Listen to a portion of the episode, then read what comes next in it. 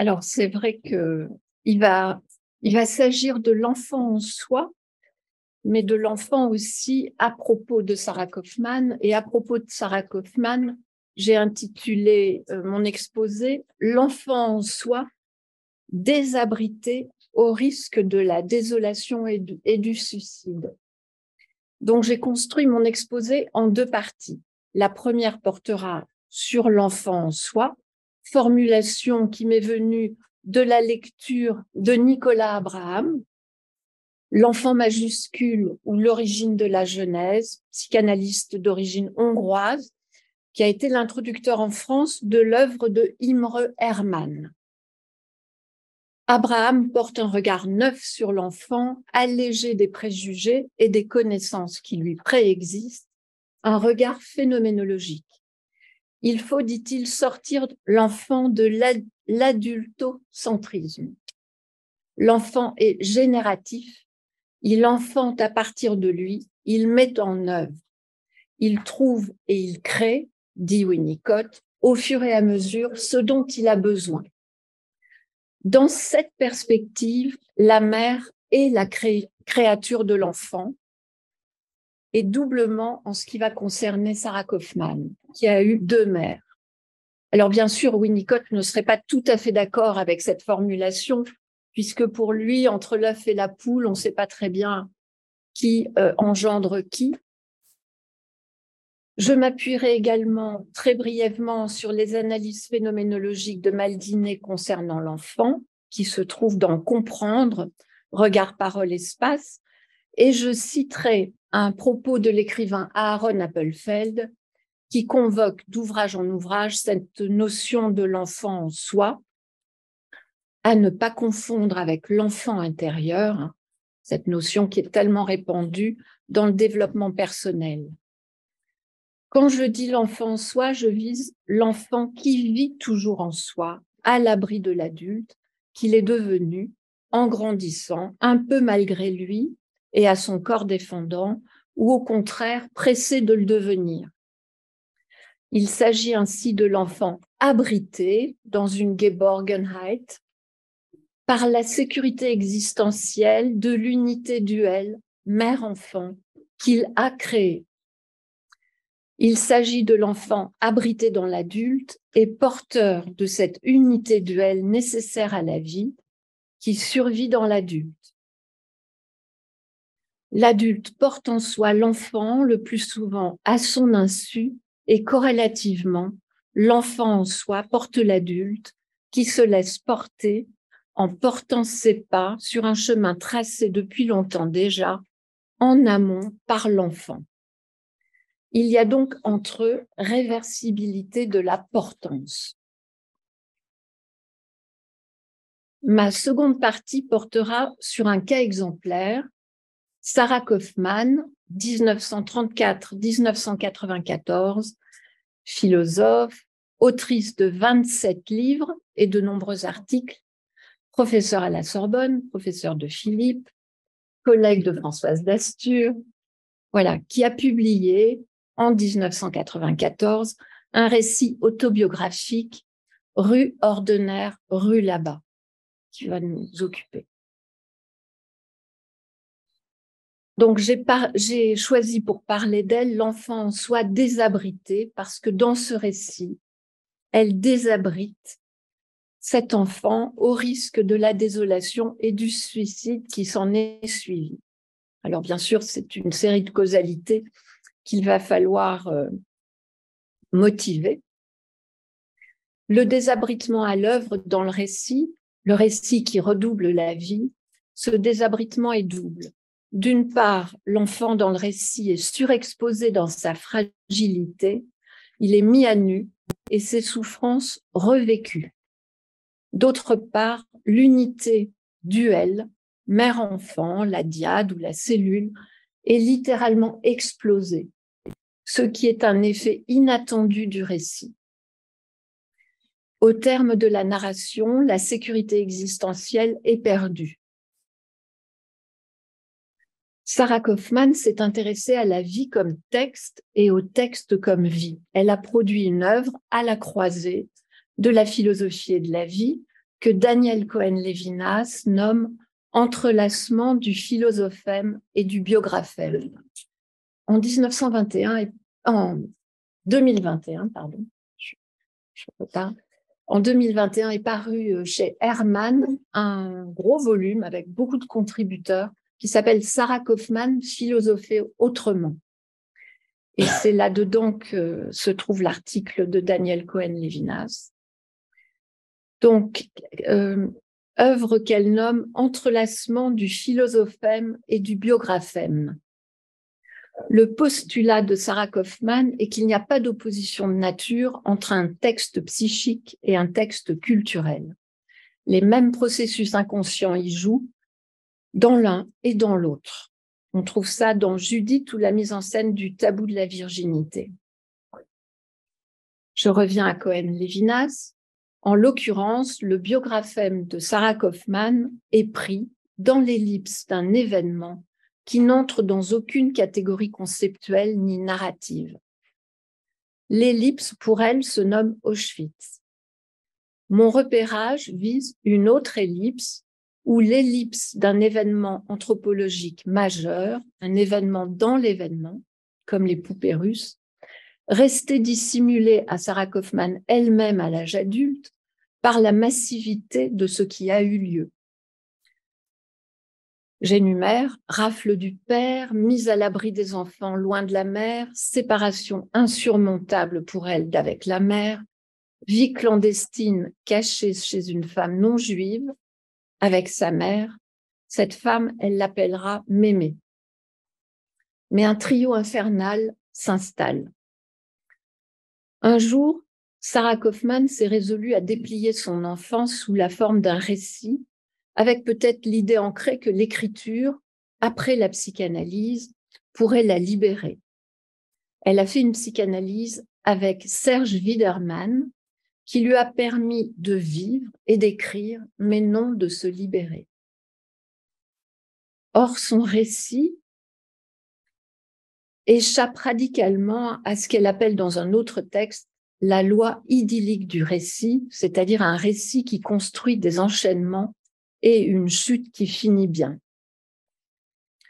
Kaufmann produit au contraire un récit à la vérité nue, sans phare, sans ombre, un récit saignant, comme la viande saignante et non cachère que lui sert Mémé pour la retaper, et un récit dont la fin la laisse déchirée, c'est elle qui le dit, et nous assez déboussolés, parce que on est loin du happy end dans ce passage d'une mère à une autre, mais un passage qui s'avère en fait impossible.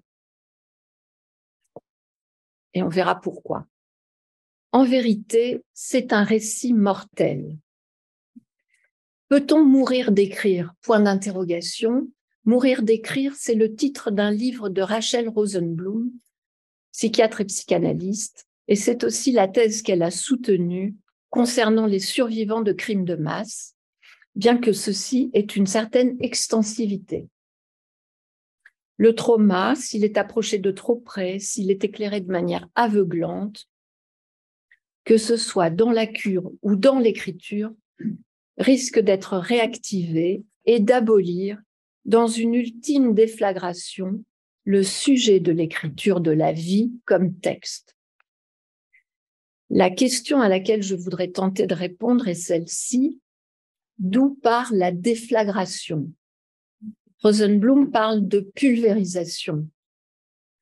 Sarah Kaufman s'est suicidée l'année de la parution de son récit. Et je me demande qu'est-ce qui aurait dû rester absolument tapis dans l'ombre et à l'abri pour ne pas risquer la désolation et le suicide. C'est d'ailleurs une question qui se pose après chaque suicide. Où se tient précisément le lieu de l'intolérable, de l'invivable, qui désabrite l'enfant en soi de toute forme de sécurité existentielle l'exil définitivement de l'unité duelle qu'il préserve tant que c'est possible et qui précipite la fin. Je prends Sarah Kaufman comme objet d'étude de l'enfant en soi, de l'enfant persévérant dans l'adulte, l'habitant dans une forme de création continuée. Elle s'y prête bien, elle qui parlait très vite, comme une mitraillette, comme un enfant qui aurait peur qu'on l'arrête, et affublée d'un zézément inénarrable, absolument caractéristique de l'enfant, un zézément comme un vestige ou un vertige dans l'adulte de ce que l'enfant n'a pas surmonté. Sarah Kaufman n'est pas la seule autrice à partir de laquelle il est possible de percevoir le jeu de cache-cache auquel se livre l'enfant pour alternativement se montrer et se cacher, attester de sa présence dans l'adulte. Il y en aurait bien d'autres, comme Georges Perec avec W ou le souvenir d'enfant, Aaron Appelfeld avec Histoire d'une vie, et tous les autres, Le garçon qui voulait dormir et d'autres, Nathalie Sarraute avec Enfance, bien que là, le dispositif littéraire soit, différent avec une présence proche qui dialogue avec celle qui raconte et qui est dans une forme de complicité avec elle.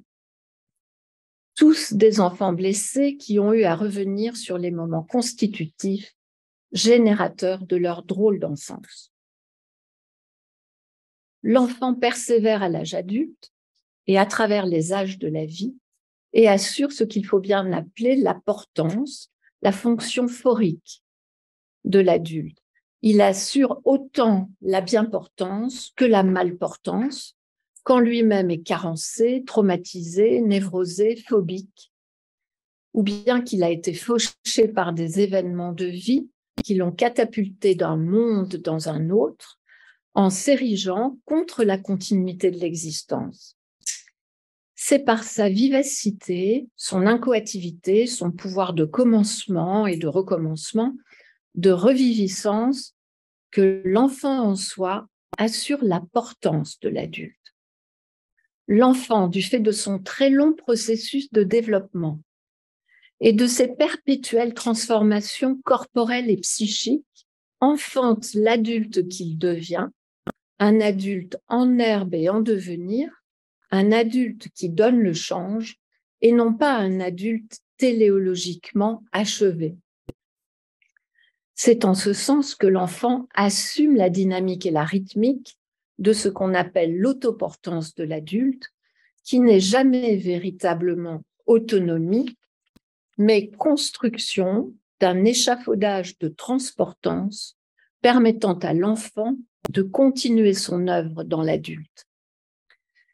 Cette perspective, dans cette perspective, l'adulte porte en lui un enfant vivant à perpétuité, jamais complètement perdu dans le meilleur des cas, mais jamais non plus sans voix au chapitre.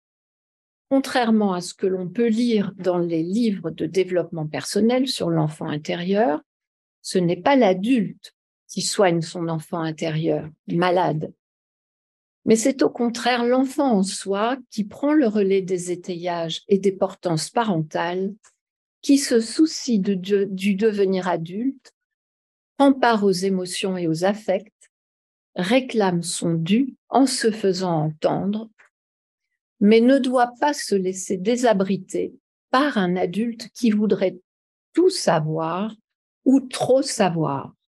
Il se comporterait alors comme un médecin légiste face à un cadavre sur une table de dissection. Or, l'enfant doit être considéré comme un survivant, une survivance. Je voudrais bien sûr aussi inscrire cet exposé dans celui de Claudia Serban sur la portance intitulé Porter l'enfant qu'on a entendu la dernière fois et qui m'a beaucoup plu. Donc, pour faire apparaître l'enfant comme le foyer exclusif de ses propres expériences et de son ouverture au monde, j'en passerai par Abraham, Maldiné et rapidement Appelfeld. Abraham, dont l'enfant majuscule, met l'accent sur un renversement de perspective remarquable.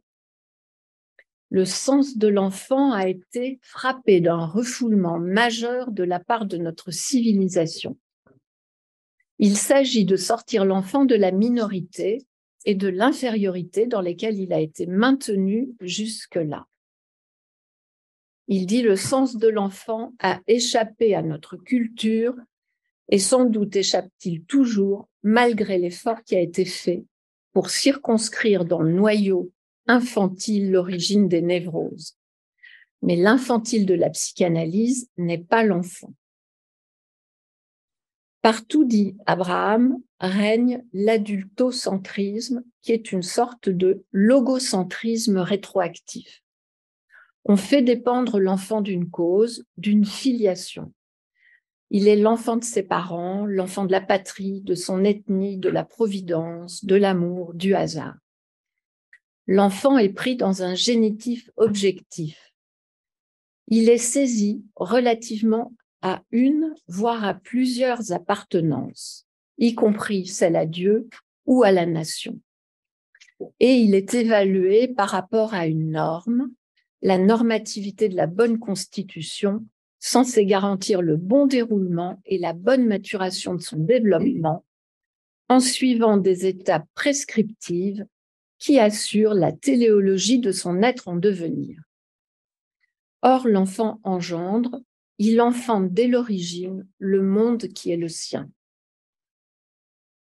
Nicolas Abraham reconnaît à l'enfant cramponné à sa mère et décramponné de sa mère, à l'enfant relié et séparé, un rôle de premier plan qui retourne comme un gant la question de l'origine quand il dit que la mère, c'est elle la créature de l'enfant elle est créature dans tous les sens du terme et elle est aussi cette élémentale. Élémentale, c'est une expression de Monique Schneider dans La détresse aux sources de l'éthique. La mère est cette élémentale, environnementale et ambientielle par lequel l'enfant se forge un accès au monde et qu'il retrouve dans toutes les figures rythmiquement vivantes qu'il rencontre et qu'il crée, dans les lettres mêmes, dans l'écriture et la lecture. C'est en ce sens que l'enfant est la mère de toutes les mères, l'enfant est matrigène de toutes les mères que Abraham dit perdues et recréées, et c'est en cela qu'il est le lieu d'un combat, de la réédition incessante, du combat entre deux mélancolies, la présente et, la future entre deux mères, l'une déjà gagnée comme perdue et l'autre dont la perte accomplie reste encore à gagner. Tout ça est très condensé. Si l'enfant est matrigène,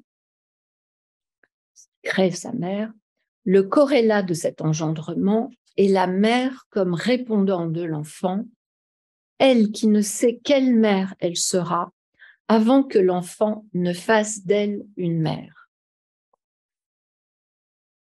Nicolas Abraham ne connaissait pas le texte de Husserl de 1935, L'enfant, la première Einfühlung, ce qui lui aurait permis d'être moins sévère à l'égard de Husserl, qui pourtant le met fondamentalement sur la voie. Je remercie Claudia Serban de m'avoir communiqué ce texte traduit par Nathalie Deprat. Je cite, L'enfant originaire, comment est-il en tant que moi, dirigé comme vers un pôle sur de premiers data? En quoi consiste son habitus instinctif? L'enfant dans la chair maternelle a déjà de la kinesthèse, déjà une primordialité se formant au stade originaire. Fin de citation. Il est moteur. Puis suit un développement interrogatif de Husserl sur la mère comme unité corporelle primordiale. Il y a ce qu'elle est, mais il y a aussi, dit Husserl, que l'enfant désire la mère. L'enfant désire la mère dans l'aspect normal dans lequel se comblent les besoins originels de l'enfant. Il crie sans le vouloir. Souvent, cela produit un effet. Fin.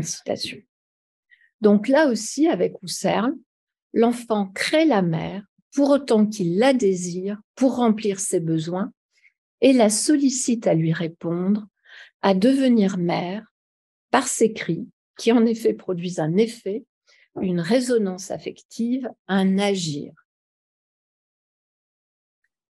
Alors Maldiné je, saute. En phénoménologue, un lecteur de Freud et de Lacan, ne se satisfait pas de la notion d'infantile et prend soin de dégager l'enfant et le monde dont il est l'origine. C'est d'en comprendre. Le monde enfantin se constitue en marge du monde infantile et familial. Il lui suffit d'un dessous de table, d'un coin de cuisine ou de jardin, ce fameux coin qu'on a vu déjà la semaine, la fois dernière, dont l'enfant fait une enceinte. Tel est l'espace ludique, ce templum de la règle, dont les limites ne sont ni objectives ni symboliques, mais existentielles. Dans le jeu, l'enfant exerce inlassablement son être au monde et ne cesse de structurer et de dévoiler dans son comportement le comment de sa présence. Bon, donc l'enfant, quand il joue, même quand il joue à papa et à maman, il s'y réalise à travers euh, ces thèmes hein, et dans une réalité, il s'y réalise dans une réalité dans le présent qui ne se laisse pas prendre à l'imaginaire qu'elle sous-tend. Donc le comment de la situation ludique échappe pour Maldiné au style du monde infantile. Hein. Et ce comment, il appartient à l'espace climatique du jeu, qui n'est pas une présentification de l'espace familial, et qui possède sa structure originale. Et c'est en lui, dit-il, que se jouent les amours enfantines qui ne sont pas des quasi-amours. Appelfeld, maintenant, à propos de l'enfant, c'est dans une interview, sans l'enfant, dit Appelfeld, on est amputé. On ne peut plus voir la réalité telle qu'elle est. On ne peut pas recommencer jour après jour un jour nouveau. Il dit, l'enfant me protège, prend soin de moi et moi je prends soin de lui. Sans l'enfant qui est en soi, on devient vite rationnel, cynique, un être à deux faces. L'enfant garde la capacité de s'étonner, la capacité de garder en vie, de maintenir l'unité duel qui se retrouve à la base de toute situation sensuelle dans le rapport au corps sensible sentant. L'enfant se tient, donc là c'est ma conclusion sur l'enfant en soi, l'enfant se tient du côté de l'incoatif, aux antipodes de l'être en vue de la mort, du côté d'une naissance continuée et d'une renaissance. Il est en lui-même générateur de lui-même, en ce sens que l'être humain n'est pas le reproductible à l'infini du même, sans qu'aucune transformation ou changement quantitatif et qualitatif réel n'intervienne tout au long de son devenir. L'enfant est cette ressource génératrice des transformations. Il est en ce sens soumis au génitif subjectif. Donc c'est l'enfant irréductible. Alors j'en viens maintenant à Sarah Kaufman. Sarah Kaufman a vécu dans l'enfance la disparition de son père, rabbin, arrêté sous ses yeux par la police française en 1942 et mort à Auschwitz. Tout ce que nous savons de cela euh, est écrit dans un petit récit, rue Ordener, rue là-bas, paru en 94. Par la suite, il y a eu les multiples séparations d'avec sa mère, séparations impossibles et traumatogènes pour elle, alors que les cinq autres enfants de la fratrie ont été cachés loin de Paris sous de fausses identités. À chaque fois, Sarah est revenue auprès de sa mère. Inapte à se séparer, pourrait-on dire, mais aussi obstinée, défiante, intransigeante, et même accusatrice à son égard. Cela se perçoit dès le début de son récit, quand la mère se fait passer pour enceinte afin que son mari ne soit pas ramassé. Ramassé, c'est une expression de l'époque qu'elle emploie pour les Juifs. La réaction de Sarah, quand sa mère se fait passer pour enceinte, est véhémente, sans concession omnisciente à l'égard de sa mère. Je la cite, Ma mère ment, point d'exclamation, un peu plus loin. Et elle n'était pas enceinte que je sache, point d'exclamation. Et un peu plus loin, que ma mère puisse mentir m'emplissait de honte. Et je me disais, inquiète et tourmentée, qu'après tout, j'allais peut-être avoir encore un petit frère. Fin de citation. Son statut dans sa fratrie est d'exception. Elle seule fait des études après-guerre, tandis que leur mère met tous les autres enfants au travail pour gagner de l'argent. Sarah Kaufmann, la philosophe, a, animé durant plusieurs décennies l'actualité de la philosophie en France avec quelques autres. Derrida, la Coulabarthe et Nancy, avec lesquels elle formait un quatuor et animait une collection chez Galilée, philosophie d'abord, je crois. En effet, je crois. Ah, la philosophie, en effet, oui, c'est plus juste. Derrida décrit dans son hommage posthume un personnage haut en couleur qui ne lui a jamais fichu la paix. Dans D'abord, je ne savais pas, point de suspension, il écrit Au long de plus de vingt ans d'amitié tendre, tendue et orageuse, d'amitié impossible, j'ose le dire, impossible jusqu'à la fin, nous nous sommes beaucoup et souvent accusés. Elle se moquait de moi elle s'en prendrait encore à moi, en moi, si je cherchais à dénier, à transfigurer, à sublimer, à idéaliser cette longue histoire. Et un autre témoignage d'elle que je trouve euh, très beau, l'une de ces leçons de leçons données par Sarah, c'est par exemple que cet être tourmenté riait beaucoup. Ses amis le savent, comme une petite fille secouée par une irrésistible gaieté de fou rire au bord des larmes. Une petite fille dont le secret détenu ne vieillit pas et dont aucune tragédie n'aura éteint la fraîcheur et l'éclat du rire innocent.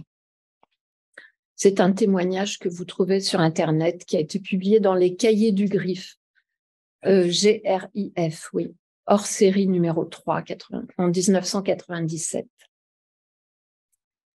Parmi les textes de Sarah Kaufman, un certain nombre portent sur la question autobiographique, mais d'une manière oblique, en passant par les textes d'autres auteurs, par l'hétéro-autobiographie. Un en particulier porte un titre amusant, Autobiogriffure, de 1976, sur le chat mûr d'Hoffmann.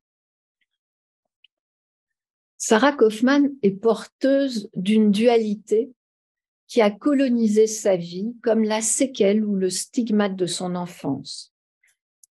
Elle parle de Freud et Nietzsche comme de ces deux pères dont elle joue l'un contre l'autre, deux pères philosophiquement irréconciliables auxquels elle s'est attachée pour penser les limites de chacun et aux limites de chacun.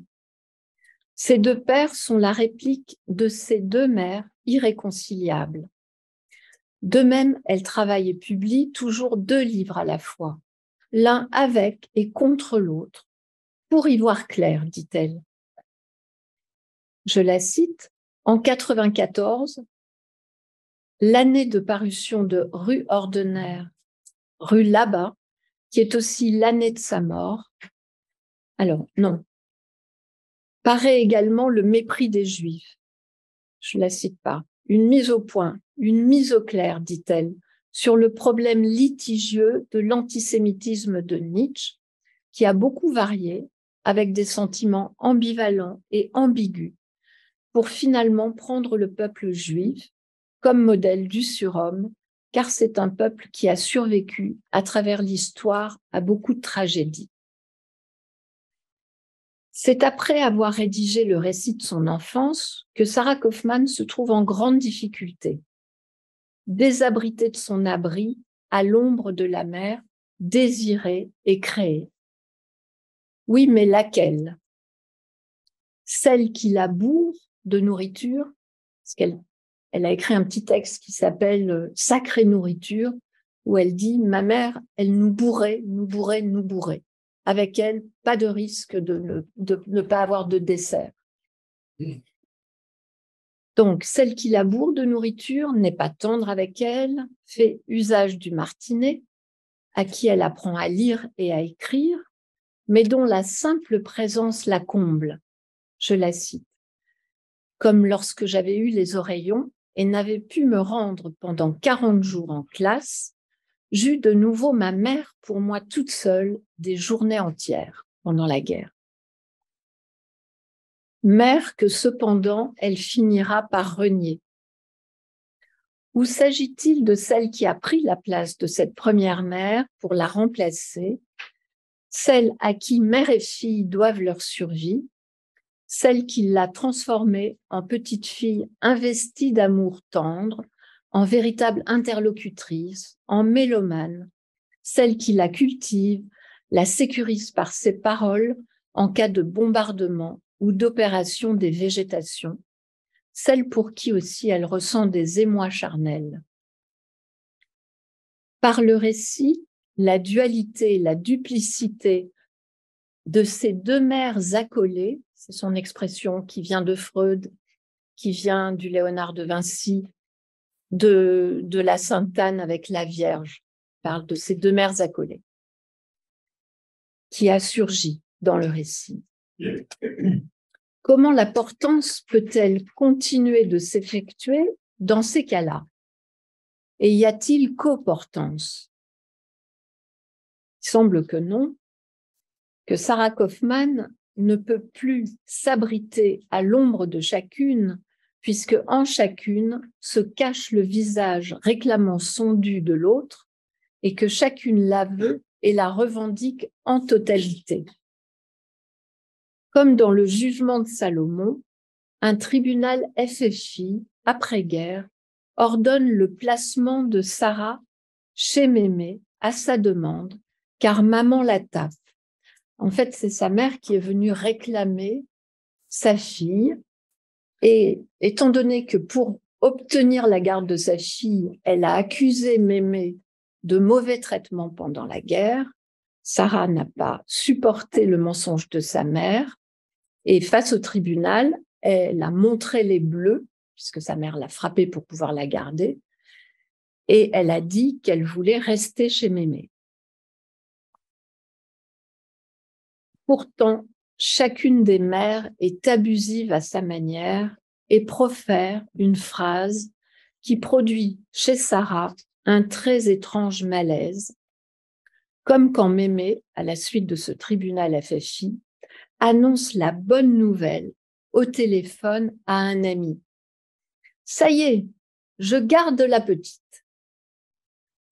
L'angoisse de la captation et du détournement de l'enfant par une autre femme surgit. Elle écrit J'avais l'estomac serré, j'avais peur, je regardais dans la rue de tous les côtés, comme si je venais de commettre un crime, comme si j'étais de nouveau recherchée. Et en effet, ma mère, accompagnée de deux hommes, m'arrachèrent violemment à m'aimer, me portèrent dans leurs bras jusque dans la rue. Ma mère me frappait, hurlant en yiddish Je suis ta mère, je suis ta mère, je me fiche de ce qu'a décrété le tribunal, tu m'appartiens. Je me débattais, criais, sanglotais. Au fond, je me sentais soulagée, dit-elle. Comment appartenir à deux mères à la fois quand chacune revendique l'entièreté de votre existence. C'est inextricable, c'est une parole à elle, donc comment s'en sortir? Et comment s'en sortir? Comment échapper à ce monstre à deux têtes, à ce Janus des deux mères accolées, qui chacune revendique l'appartenance? Combien je, Dis-moi. Oui, je comprends. Ok, alors donc j'ai le temps d'aller jusqu'au bout. Euh, on peut entendre euh, sur YouTube euh, le témoignage de Sarah Kaufman à Alain Weinstein, où elle parle de, de rue ordinaire, rue là-bas, et où finalement on voit se déplier encore des choses qui, dans le récit, restent m'était resté en tout cas euh, invisible. Elle dit, c'est le moment très dur du récit, du point de vue émotionnel. Donc elle, quand elle l'a écrit. Le souvenir du tribunal FFI qui m'a confié à cette dame, à cette femme sur ma demande. J'avais très mal supporté le moment où elle avait dit au téléphone à un ami, ça y est, je garde la petite. Je m'étais sentie suffoquée dans une petite cabine de la rue Marcadet. La rue Marcadet, c'est celle qui se trouve entre la rue Ordonnaire et la rue là-bas. C'est cette longue rue qui conduit de l'une à l'autre. Je me suis sentie devenir claustrophobe, comme si j'étais prise, prise, arrachée. Quand ma mère est venue m'arracher à cette femme, j'étais soulagée, car c'était plus normal. Mais en même temps, je souffrais énormément. Je souffrais tellement que j'ai eu besoin de revenir à quelque chose de théorique et que donc, dans son texte, elle a mis une page du texte de Freud sur Léonard de Vinci pour dire la peine qu'a pu éprouver ma mère devant tout ce qui s'est passé. Donc, vous vous souvenez de ce, ce que Freud dit du souvenir d'enfance de Léonard de Vinci, c'est que Léonard a eu également deux mères. Il a eu sa mère biologique qu'il a élevée jusqu'à 4, 5 ans, 6 ans. Et puis, son père a épousé une autre femme, une jeune femme, auquel ensuite il a été confié et qui est devenue sa mère. Et cette femme vivait avec sa propre mère et le père. Et donc, l'hypothèse de Freud, c'est que le, le, sourire de la Joconde est le sourire que, Léonard a habillé sur les lèvres de sa mère pour ne pas voir la peine qu'elle avait de voir son fils dans les bras d'une autre mère. Il faut, savoir que dans son premier ouvrage, L'enfance de l'art, Sarah Kaufman avait demandé à ce que euh, ce, cette peinture de Léonard de Vinci apparaisse sur la couverture. C'est ce qu'on appelle le fameux carton de Londres. La Vierge et Sainte Anne, étroitement accolées, se penchent avec un bienheureux sourire sur l'enfant. Donc là, on voit bien qu'il ne s'agit pas de portance de la grand-mère vis-à-vis de la mère qui porte l'enfant, mais qu'il y a un déplacement. Sarah Kaufman dit Mes nombreux livres ont peut-être été des voies de traverse obligées pour parvenir à raconter ça. Alors qu'est-ce que ce ça qui n'est pas un cela L'arrachement, le détachement, le reniement de sa mère et l'oubli du judaïsme jusqu'à un certain point, l'adoption d'une autre culture que celle d'origine qui prend le relais, et à l'autre bout, l'écriture du désastre, une écriture serrée, resserrée sur l'essentiel des faits, sans aucune recherche d'effet. Elle dit à Alain Weinstein, Cela faisait 52 ans que je portais ce récit en moi. Je ne l'avais raconté à personne, ou par bribes. C'est resté en moi comme un corps flottant, qui était là, qui avait besoin de s'exprimer. En psychanalyse, j'en ai parlé, mais jamais de façon continue. C'est l'expérience d'une écriture sans aucun effort d'interprétation. Elle dit cette expérience d'écriture a été extrêmement importante pour moi sur le plan psychique, autant que la psychanalyse. Cela s'est ajouté l'un à l'autre. Je pense qu'à ce moment-là, elle se leurre encore sur les effets bénéfiques de, de son récit c'est un récit à l'état pur. Des images, des odeurs se sont imposées à moi pendant le temps de l'écriture qui n'étaient pas du tout revenues en psychanalyse.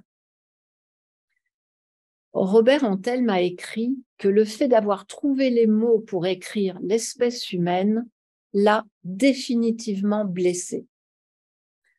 De même, d'après Georges Semprin dans L'écriture ou la vie de 94, l'écriture est mortifère. En écrivant, il y a un risque de plonger à nouveau dans l'horreur du vécu sans trouver de sortie. Et une fois raconté, le vécu ne se détache nullement d'elle. Et là, à la radio, à un moment donné, elle pleure.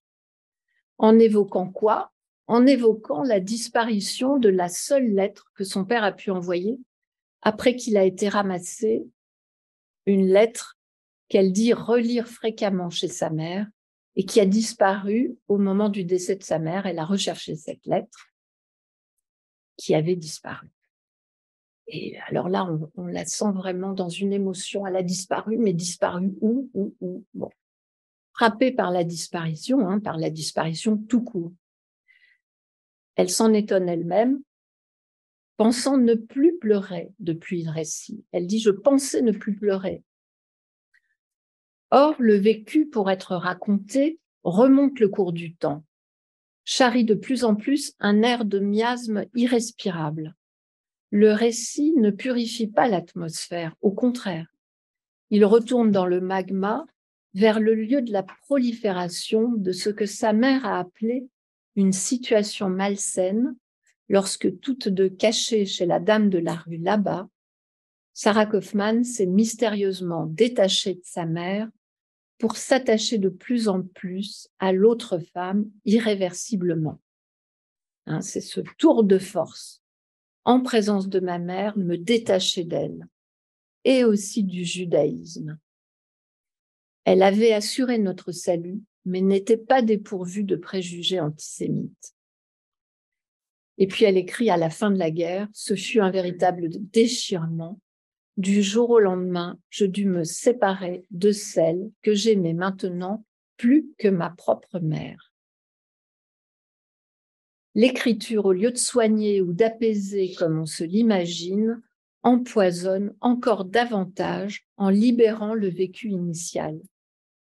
Elle agit comme amplificateur, catalyseur extrême des souffrances, sans rien initier de nouveau contrairement peut-être à ce que l'on pourrait espérer de la psychanalyse comme perlaboration et construction, psychanalyse qui doit pourtant demeurer fort prudente en matière de remémoration dans ces cas de trauma.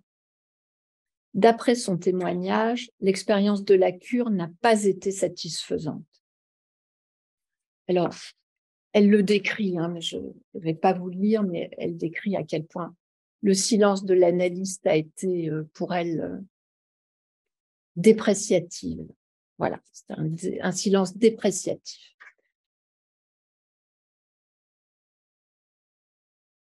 Alors là, j'en viens à euh, ce titre qui est assez étonnant, hein, titre fait de rue, et combien elle a découvert en écrivant que nous sommes des êtres géographiques déterminés par notre relation d'appartenance à l'espace, à la géographie, hein, et comment il y a une réalité objective du déploiement de l'existence. Donc elle voit son existence se déployer de la rue ordinaire à la rue là-bas, en transitant par la rue Marcadet, parce qu'elle fera aussi un cauchemar euh, qui va se rapporter à la rue Marcadet, mais que je rapporte pas.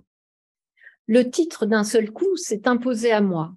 Par l'écriture littéraire, j'ai réalisé l'importance du nom des rues qui me fixe, manque quelque part, qui résume ce que j'ai été et que je suis.